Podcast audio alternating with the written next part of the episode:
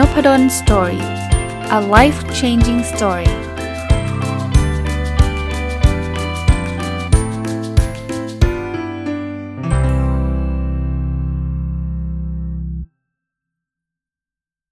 วัสดีครับ ยินดีต้อนรับเข้าสู่นพดล Story Podcast นะครับ วันนี้กลับมากับการรีวิวหนังสือเนาะผมอ่านหนังสือเล่มนี้ช่วงปีใหม่นะครับ แล้วก็พบว่าเป็นหนังสืออีกเล่มหนึ่งที่ต้องบอกว่าเปิดโลก เปิดโลกแบบแบบ wow หลาย ๆ ครั้งเลยนะครับ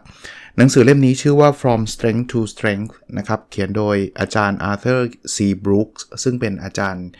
อยู่ที่มหาวิทยาลัยฮาร์วาร์ดนะเล่าที่มาที่ไปของหนังสือเล่มนี้ก่อนก่อนที่จะเข้าไปเรื่องของการรีวิวนะครับ คือผมไปร้านหนังสือคิโนคุนิยะมาช่วงก่อนปีใหม่ ก็ เหมือนเดิมนะครับ จริง ๆ ไปเนี่ยไม่ได้ไม่ได้ตั้งใจว่าจะไปซื้อเล่มไหนเป็นพิเศษอะแต่ว่ามีโอกาสได้ไปตรงตรงพารากอนเนี่ยนะก็ชอบอยู่แล้วนะครับก็ไปเดินดูหนังสือทั่ว ๆ ไปนี่แหละ แล้วก็เห็นหนังสือเล่มนี้ต้องบอกว่าชื่อเนี่ยนะ ไม่ได้ดึงดูดให้ซื้อเลย from strength to strength ถ้าแปลเป็นไทยก็จากจุดแข็งไปยังจุดแข็งอะไรเงี้ย คือคือฟังดูแล้วก็ไม่เห็นว่ามันมันคืออะไร ก็ตอนแรก อนแรกก็ไม่ได้ไม่ได้ไม่ได้สนใจอะไรมาก แต่ว่าเนื่องจากมันมันวางไว้อยู่ข้างหน้าเลยนะครับ พอไปอ่านคำโปรยเท่านั้นแหละสะดุดนะคำโปรยเขาเขียนบอก finding success happiness and deep purpose in the second half of life แปลว่าเขาบอกว่าหนังสือเล่มนี้มันเป็นเกี่ยวเอ่อมันเกี่ยวกับการหาความสำเร็จ ความสุขแล้วก็จุดมุ่งหมายในชีวิต แต่ว่าไม่ใช่ตลอดชีวิตนะ in the second half of life ก็แปลว่าในครึ่งชีวิตหลัง เอาละสิ คราวนี้เริ่มเริ่มรู้สึกแล้วว่า เอ้ยเอ้ยเดี๋ยวนะ เดี๋ยวนะ มันน่าสนใจเว้ย เพราะว่าผมก็อายุ 50 นะ เลขเลข 5 นะ แล้วมันก็อยู่ครึ่งชีวิตหลังจริงๆอะเนาะ ก็เลยสนใจว่า เฮ้ย มันมันจะต่างกันยังไงวะ ระหว่างไอ้ความสำเร็จความสุข แล้วก็จุดมุ่งหมายในชีวิตในครึ่งแรกกับครึ่งหลัง เป็นคนที่ปกติชอบดูฟุตบอลเนี่ย ก็เลยมีมีเซนส์ของความเป็นครึ่งแรกครึ่งหลังไอ้ผมก็รู้สึกว่าไอ้จริง ๆ เล่นฟุตบอลครึ่งแรกครึ่งหลังมันก็ไม่น่าต่างกันมากเนอะแผนการเล่นอะไรเงี้ยแน่นอนถ้าเกิดโดนยิงนำอาจจะต้องเปลี่ยนแผนการเล่นแต่มันก็ไม่ได้เกี่ยวกับครึ่งแรกครึ่งหลังซะทีเดียว แต่ชีวิตเราทำไมมันต้องมีครึ่งแรกครึ่งหลังด้วยอ่าพอพอสนใจปุ๊บก็ซื้อกลับมาบ้าน ตอนแรกก็กลับไม่ได้อ่านหรอกกะว่าเอาเอาเล่มที่ค้างๆอยู่ก่อนดีกว่า อ่านเล่มพวกนั้นให้จบก่อนแล้วเดี๋ยวค่อยว่ากัน แต่มีอยู่วันหนึ่งจำไม่ได้แล้ววันไหนอะหยิบมาดูหน่อยซิว่าไอชีวิตครึ่งหลังเป็นยังไง โอ้โหพอเปิดเท่านั้นแหละแบบติดเลยครับ จริงๆเนี่ยผมผมอ่านช่วงหนึ่งตอนช่วงหนึ่งตอนที่ร้านหนังสือมาแล้ว คือเขาเปิดเรื่องมาเป็นแบบนี้ครับเขาเขาบอกว่าผู้เขียนผู้เขียนเขาบอกนะเขาบอกว่าวันหนึ่งเนี่ยมันเกิดเหตุการณ์ที่เปลี่ยนชีวิตเขาไปนะมันเป็นวันวันธรรมดาวันหนึ่งที่เขาขึ้นเครื่องบินมา แล้วระหว่างขึ้นเครื่องบินเนี่ยเขาก็ไปได้ยิน ชายชรา แล้วก็ผู้หญิงที่เป็นภรรยาของชายชราคนนี้ก็คือ คือคุณปู่คุณย่าแล้วกันนะเอาเอาแบบนั้นก็แล้วกันนะ คู่หนึ่งเนี่ยที่เขานั่งใกล้ๆกับเขาเนี่ยพูดคุยกัน คนที่อายุเยอะผู้ชายอะนะคุณปู่ผมเรียกคุณปู่ก็แล้วกันนะเขาก็บ่นกับคุณย่าว่าเขาไม่อยากมีชีวิตอยู่แล้วเขาเบื่อจังเลยชีวิตอะไรอย่างเงี้ย คุณย่าก็ปลอบใจคุณปู่บอกว่า เอ้ย แม้อย่าไปคิดมากอะไรทำนองเนี้ยหลังจากนั้นเนี่ยเครื่องบินก็จอดแล้ว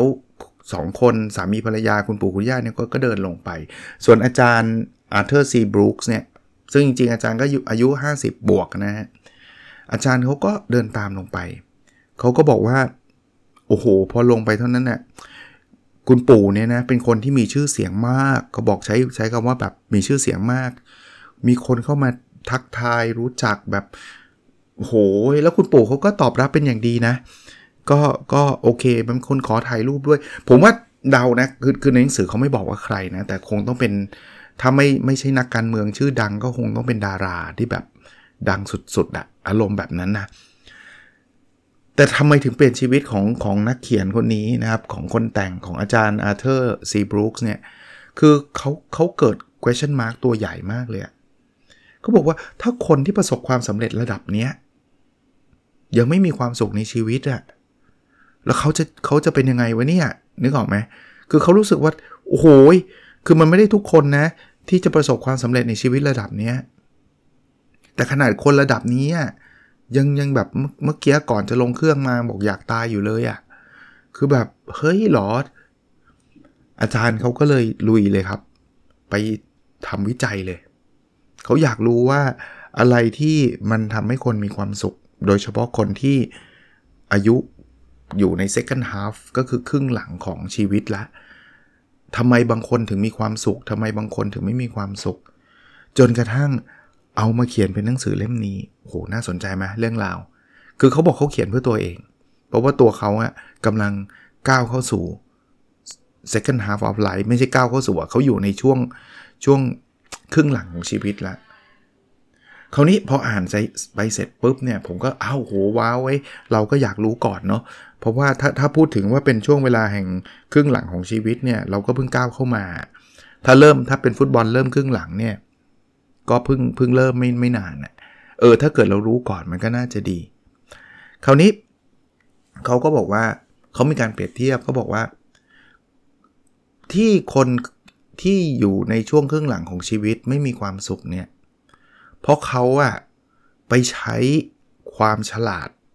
แบบเดิมๆ ที่เคยพาเขาให้มีความสุขความสำเร็จตอนครึ่งแรก แต่ไม่ยอมเปลี่ยนความฉลาดอันนั้น มันก็เลยทำให้เขาเนี่ย มีจะเรียกว่ามีโอกาสที่จะสำเร็จลดลง คือยิ่งยิ่งทำต่อไปเรื่อยๆ ยิ่งแย่ขึ้นเรื่อยๆ ทั้งๆทที่ตอนแรกเนี่ยยิ่งทำยิ่งดีเออ พอมาครึ่งหลังเนี่ยยิ่งทำยิ่งแย่ ยิ่งแย่ก็เริ่มยิ่งหงุดหงิดตัวเอง ว่าทำไมฉัน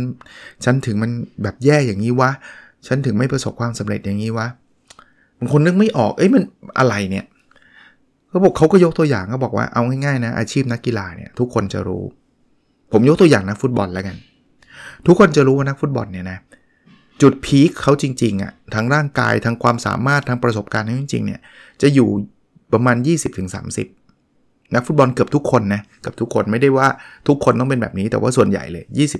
20-30 พอนักฟุตบอลก้าวเข้าสู่อายุ 30ปุ๊บเนี่ยความเก่ง พละกำลังจะเริ่มลดลงเรื่อยๆ โดยธรรมชาติเลย ใช่ครับมันมีนักบอลสามสิบกว่าแล้วยังวิ่งได้เป็นม้า วิ่งเก่งมากมี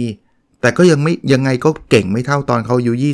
20-30 แล้วพออายุใกล้ๆ 40 หรือบางคนก็อาจจะถึงไปถึง 40 นิดๆเขาจะเลิกเล่น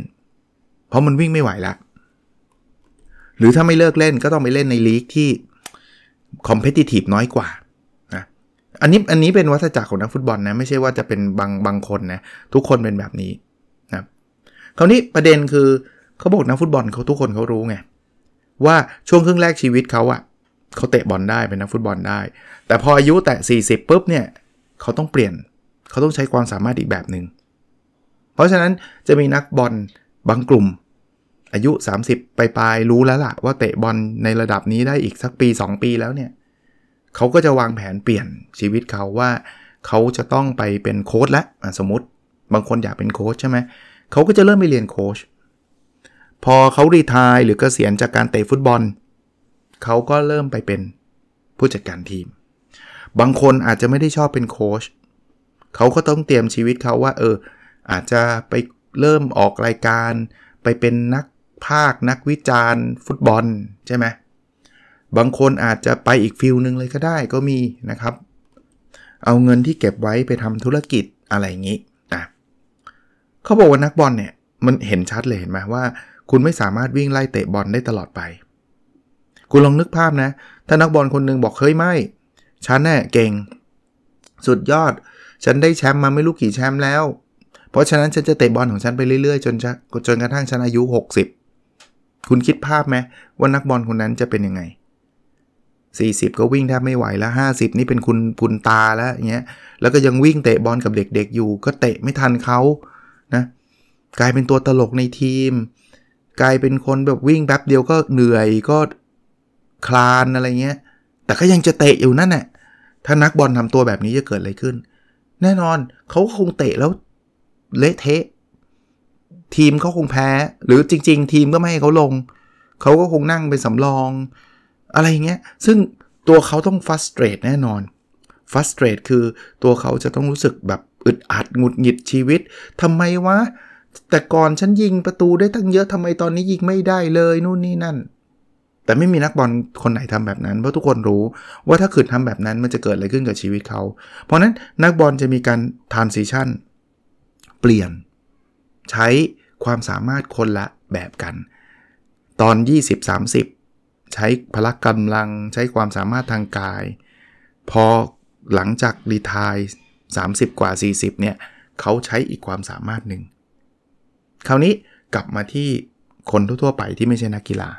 คนทั่วๆไปแบบเราๆนี่แหละ เขาบอกทราบไหมว่าจริงๆ เราก็คล้ายๆนักบอลน่ะแต่เพียงแต่ว่ามันไม่ได้เห็นชัดแบบนักบอล เพราะนักบอลมันใช้กำลังกายไปแลก มันใช้พละกำลังไปแลก มันเห็นชัด ว่าอายุเยอะแล้วกำลังมันไม่ มัน มันตกลง แต่จริง ๆ แล้วอะพวกเราทุกคนเนี่ย พลังเราก็ตกลงเหมือนกันนะ พอเรายิ่ง ทำงานไปเรื่อยๆอายุเยอะ ๆ เนี่ย พลังบางอย่าง ซึ่งเดี๋ยวผมจะอธิบายให้ฟังเนี่ย ความฉลาดบางอย่างเนี่ยมันลดลงนะมันลดลงไปเรื่อย ๆ แต่ประเด็นปัญหาคือพวกเราไม่รู้ครับว่ามันลด เราก็เลยรู้สึกว่าเราจะทำงานของเราแบบเดิมไปเรื่อยๆไปเรื่อยๆเรื่อยๆเรื่อยๆแบบเนี้ยจนถึงวันหนึ่งเราก็รู้สึกแย่กับตัวเองว่าทำไมฉันทาไม่ได้วะทำไมฉันทำไม่ได้ไม่ดีเหมือนเดิมทำไมความสำเร็จมันไม่มาเหมือนเหมือนมันเหมือนตอนเราอหนุ่มๆอะไรเงี้ย แล้วเราก็เศร้ากับตัวเราเอง เอ๊ะ แล้วความฉลาดอะไรมันลดลง เขาบอกว่าจริง ๆ ความฉลาดของมนุษย์เนี่ย มันมีอยู่ 2 แบบ แบบแรกผมผมขอทับศัพท์นะ เพราะว่าแปลเป็นไทยไม่รู้จะแปลยังไง เขาเรียก fluid intelligence fluid ที่มันแปลว่าเหมือนเหมือนของเหลวอะ fluid นะ intelligence ความฉลาดแบบเนี้ย แปลง่ายๆ มันคือความฉลาดทางด้านการวิเคราะห์การคิดต่างๆ ถ้านึกไม่ออกนะ ให้เรานึกถึงแบบเวลาแก้ปัญหาคณิตศาสตร์อะเออมันต้องใช้ความฉลาดประมาณนี้ต้องคิดวิเคราะห์มีจินตนาการแบบเฮ้ยโจทย์เลขข้อนี้มันต้องการอะไรเรายังไงแล้วจะแก้ปัญหาเลขได้ยังไง อันนี้เขาเรียก fluid intelligence เขาบอกไอ้ความฉลาดตัวเนี้ยตอนเราเด็กๆอะ่ะ20-30เนี่ยเรายังมีความฉลาดพวกนี้เยอะสูง แต่มันจะดรอปลงเรื่อยๆ ยิ่งอายุเยอะความเฉียบคมในการวิเคราะห์ ในการแก้ปัญหาในลักษณะแบบนี้มันจะลดลง ใช่ครับผมเห็นนะครับ บางคนอายุแบบ 60-70 แล้วยังแก้โจทย์เลขได้เฉียบคมมาก เจ๋งมากมี แต่มันไม่ใช่ส่วนใหญ่ แล้วต่อให้คนนั้นยังเฉียบคมมากเนี่ยนะถ้าเทียบกับคนนั้นตอนเขาหนุ่มๆอะก็สู้ไม่ได้ ตอนเขาหนุ่มๆเนี่ยเขามีความเฉียบคมมากกว่านั้นอีก อ้าว ถ้างั้นก็แย่สิ โอ้ยทางนี้พออายุเยอะนี่คุณต้องรอเลยใช่ไหมว่า คุณจะต้องโง่ลงเรื่อยๆ ชีวิตมันดูเศร้าซึมใช่ไหมเขาบอกไม่ใช่ใจเย็น มันยังมีความฉลาดอีกแบบหนึง่งที่เขาเรียกว่า crystallized intelligence crystal อะ crystal ที่มันแบบลูกแก้วอะ crystallized intelligence เนี่ย มันคือความฉลาดที่เกิดจากความสะสมประสบการณ์ ยิ่งแก่ยิ่งเก่งอะว่าง่ายความฉลาดแบบเนี้ย นึกไม่ออกนึกถึงแบบประเภทที่ว่าพวกนักประวัติศาสตร์อะนักประวัติศาสตร์เนี่ยยิ่งอายุเยอะนะเขาจะยิ่งสะสมเรื่องราวเขาศึกษามาเยอะไงมันจะมีเรื่องราวที่แบบว่าเป็นเป็นวิสดอมที่เขาสะสมมาเรื่อยๆโอ้โหถ้าคนนี้เนี่ยศึกษาเรื่องสมมุตินะ ประเทศจีนมาตลอดทั้งชีวิตนะ่ะตอนเขาอายุ 60อะเขาจะเก่งกว่าตอนเขาอายุ 20 เพราะว่าโอ้โหเขา เขาไปจีนมาเป็นร้อยครั้ง เขาอ่านวิวรรณกรรมจีนมาเป็นพันเรื่อง เขาศึกษาเรื่องจีนมาตลอดชีวิตเนี่ยเนี่ยเขาเรียก crystallized intelligence ประเด็นคือไอ้ตัวนี้แหละ ยิ่งอายุเยอะยิ่งฉลาดขึ้น ยิ่งเก่งขึ้น ในขณะที่ fluid intelligence ที่เมื่อกี้พูดวิเคราะห์ แก้ปัญหา โจทย์เลขที่ผมยกตัวอย่างเมื่อกี้ยิ่งอายุเยอะยิ่งเก่งน้อยลงเรื่อยๆ ประเด็นมันพอยต์มันอยู่ตรงนี้ครับพอยต์มันอยู่ตรงนี้คือว่า เมื่อเรามาถึง second half อะเมื่อเรามาถึงจุดที่อยู่กลางคนน่ะกลางครึ่งหนึ่งของชีวิตแล้วกำลังก้าวไปสู่ครึ่งหลังของชีวิตเนี่ยเราต้องวางแผนครับ ที่จะเปลี่ยนการใช้ประโยชน์จาก fluid intelligence ให้เป็น crystallized intelligence มันเหมือนนักกีฬาที่เมื่อกี้ผมยกตัวอย่างนักฟุตบอล ถ้าผมเปรียบเทียบนะ อันนี้คือการเปรียบเทียบนะครับ Full Intelligence ก็คล้ายๆพละกำลังของนักกีฬา ซึ่งมันจะมีตอนมีเยอะตอนแรก เพราะฉะนั้นเนี่ยนักกีฬาตอนแรกอะ่ะวิ่งเตะบอลความเร็วสูง ยิงประตูได้เนี่ยมันใช้ Fluid Intelligence ซึ่งจริง ๆ มันไม่ใช่ Fluid นะนี่ผมพูดถึงพละกำลังแต่ผมเปรียบเทียบให้ดูอะพละกำลังของนักกีฬาก็เหมือน Fluid Intelligence แต่พออายุ 30-40 แล้ว เราจะเห็นว่านักกีฬาจะต้องเริ่ม transition ตัวเองละนักฟุตบอลเนี่ย กองหน้าหลายคนเนี่ยจะต้องเล่นเล่นบอลให้ฉลาดขึ้นเคยเคยเห็นไหมคือเขาจะวิ่งแบบเป็นบ้าเป็นหลังเหมือนตอนวัยรุ่นไม่ได้แล้วไงแล้วพอมาถึงจุดหนึ่งยังไงเขาก็วิ่งไปได้ไม่ตลอด ต่อให้เล่นบอลฉลาดยังไงก็วิ่งไม่ได้ไปไปได้ไม่ตลอด เขาอาจต้อง transition ตัวเองไปเป็นโค้ชพอเป็นโค้ชเนี่ยมันใช้ทักษะมันไม่ได้ใช้ความฟิตของพละกำลังเลยใช่ปะพอเป็นโค้ชนี่ใช้สมองล้วนๆแล้วใช้ประสบการณ์ที่ตัวเองเตะบอลมา 20 ปีอะอ่านเกมออก ดูรู้ อันนี้คือ crystallize intelligence เพราะฉะนั้นเนี่ยถ้าเกิดนักฟุตบอลมันพยายามจะใช้ full intelligence คือพละกำลังตลอดการเนี่ยมันพังไง อายุ 40 ยังมาวิ่งวิ่งวิ่งอยู่ คุณคุณวิ่งไม่ทันรุ่นน้องก็หรอก คุณคุณเละแน่นอน ในขณะเดียวกัน ถ้าเกิดนักฟุตบอลตอนอายุ 20 จะมาเป็นโค้ชเนี่ย คุณก็เป็นโค้ชได้ไม่ดีหรอก เพราะคุณยังไม่มีประสบการณ์เลย เห็นปะเพราะนั้นนักฟุตบอลเขารู้ไงว่า 20ถึง30 กว่ากว่าเนี่ย ใช้ full intelligence ได้นะ พอ 30 กว่ากว่าเป็นต้นไป 40 50 เนี่ย คุณต้องใช้ crystallize intelligence แล้ว แต่เขาไม่ได้เรียกอันนี้เท่านั้นเอง กลับมาที่ชีวิตเราครับ เราก็ต้องทำแบบนั้น แต่เผอิญเราไม่รู้ไง ผมถึงบอกว่าหนังสือเล่มนี้ผมอ่านแล้วแบบว้าวอะ่ะ คือแบบเออจริงเราไม่รู้จริงนะบางคนก็ใช้ full intelligence ไปเรื่อยๆไงมาถึงจุดหนึ่งแล้วเราก็รู้สึกว่าทำไมเราเก่งไม่เก่งเหมือนเดิมอะเพราะว่ามันคือธรรมชาติเนี่ยครับ เราเราไม่มีทางเก่งเท่าเดิมครับ เราต้องสวิชกลับให้มันเป็น crystalline intelligence เราจะทำได้ คราวนี้คนคนคนเขียนเนี่ยเขาเป็นอาจารย์มหาวิทยาลัยพอดีเลย เพราะนั้นตัวอย่างของเขาเนี่ยมันเลยรีเลทกับผมมากนะเขาบอกว่าคุณสังเกตไหมความสามารถทางงานวิจัยเนี่ยใช้ full intelligence เยอะ วิจัยมันต้องวิเคราะห์ข้อมูล มันต้องคิดคำนวณมันต้องอะไรหลาย ๆ อย่าง เพราะฉะนั้นเนี่ยเขาบอกว่าโดยส่วนใหญ่เนี่ยคุณเห็นพวกงานวิจัยที่แบบได้รับการอ้างอิงเยอะๆ คือพูดถึงงานวิจัยที่มันเป็นงานวิจัยที่ดีอะงานวิจัยที่สุดยอดอะเราจะพบว่ามันจะเกิดขึ้นตอนนักวิจัยอายุไม่เยอะมากนัก เราจะไม่ค่อยเห็นนักวิจัยอายุ 60 แล้วผลิตงานวิจัยเจ๋งๆออกมาเท่าไหร่ โน้ต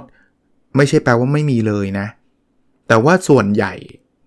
มันจะเกิดขึ้นตอนเขาแบบ เรียนปริญญาเอกจบปริญญาเอกมาไม่กี่ปีอะไรเงี้ยช่วงนั้นคือช่วงพีคเพราะสมองความสามารถที่เรียกว่า full intelligence มันสูงไงพออายุเยอะ ๆ แล้วเนี่ย ความเฉียบคมตรงนั้นมันเริ่มลดลง งานวิจัยที่ได้รับรางวงรางวัล ได้รับการอ้างอิงส่วนใหญ่ก็มาตอนตอนช่วงช่วงครึ่งแรกของชีวิต มากกว่าช่วงครึ่งหลังของชีวิต เพราะฉะนั้นเนี่ยแล้วไอ้ไอ้เอ่อ crystalline intelligence ของอาจารย์คืออะไร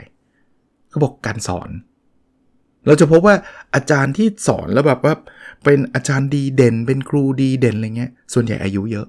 สังเกตไหมอาจารย์ที่สอนแล้วแบบโอ้โหเด็กชอบมากสุดยอดแบบอยากเรียนอาจารย์คนนี้อาจารย์จะอายุเยอะไม่ไม่ค่อยเป็นเด็กแบบอาจารย์จบใหม่เป็นยาเอกเอ่อเพิ่งจบมาแล้วมาสอนแล้วแบบสุดยอดโน้ตไม่ใช่ว่าไม่มีนะ บางคนบอกอาจารย์คนนั้นเด็ก โอ้โหเขาสอนดีกว่าคนแก่อีก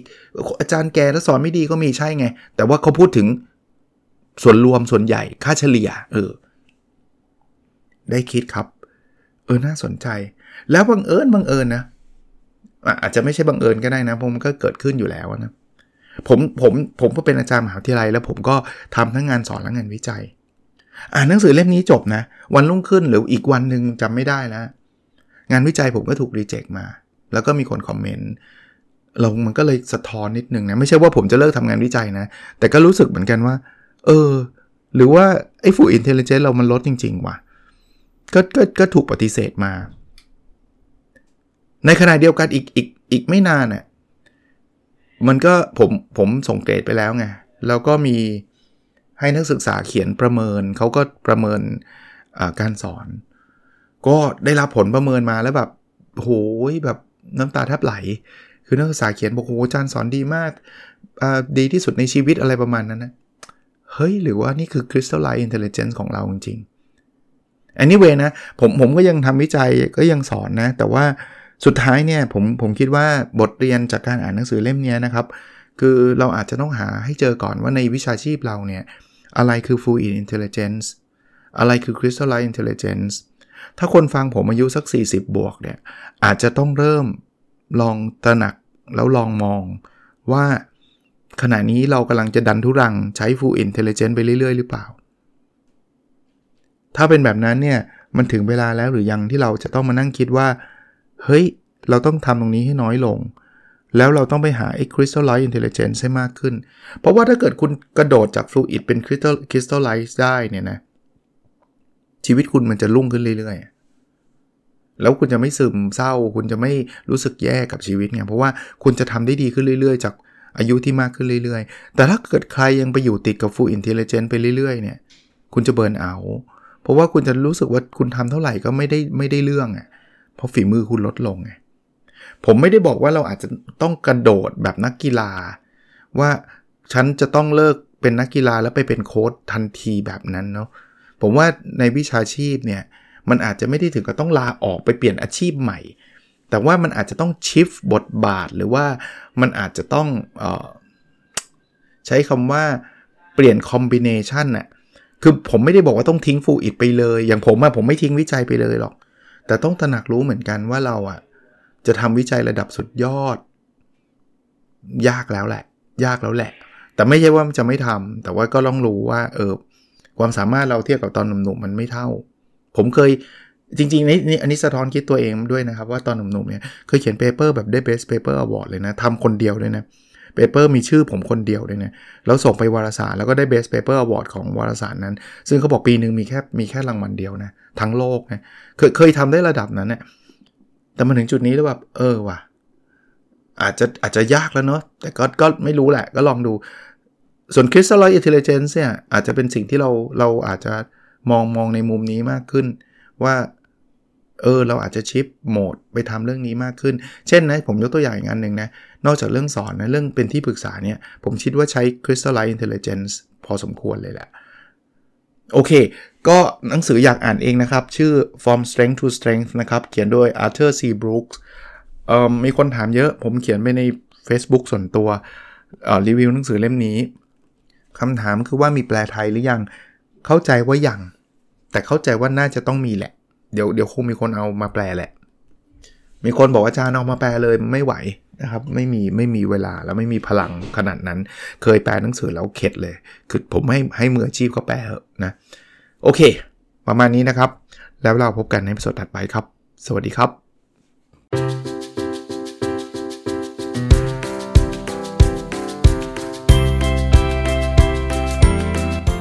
n o p a d o n Story a life changing story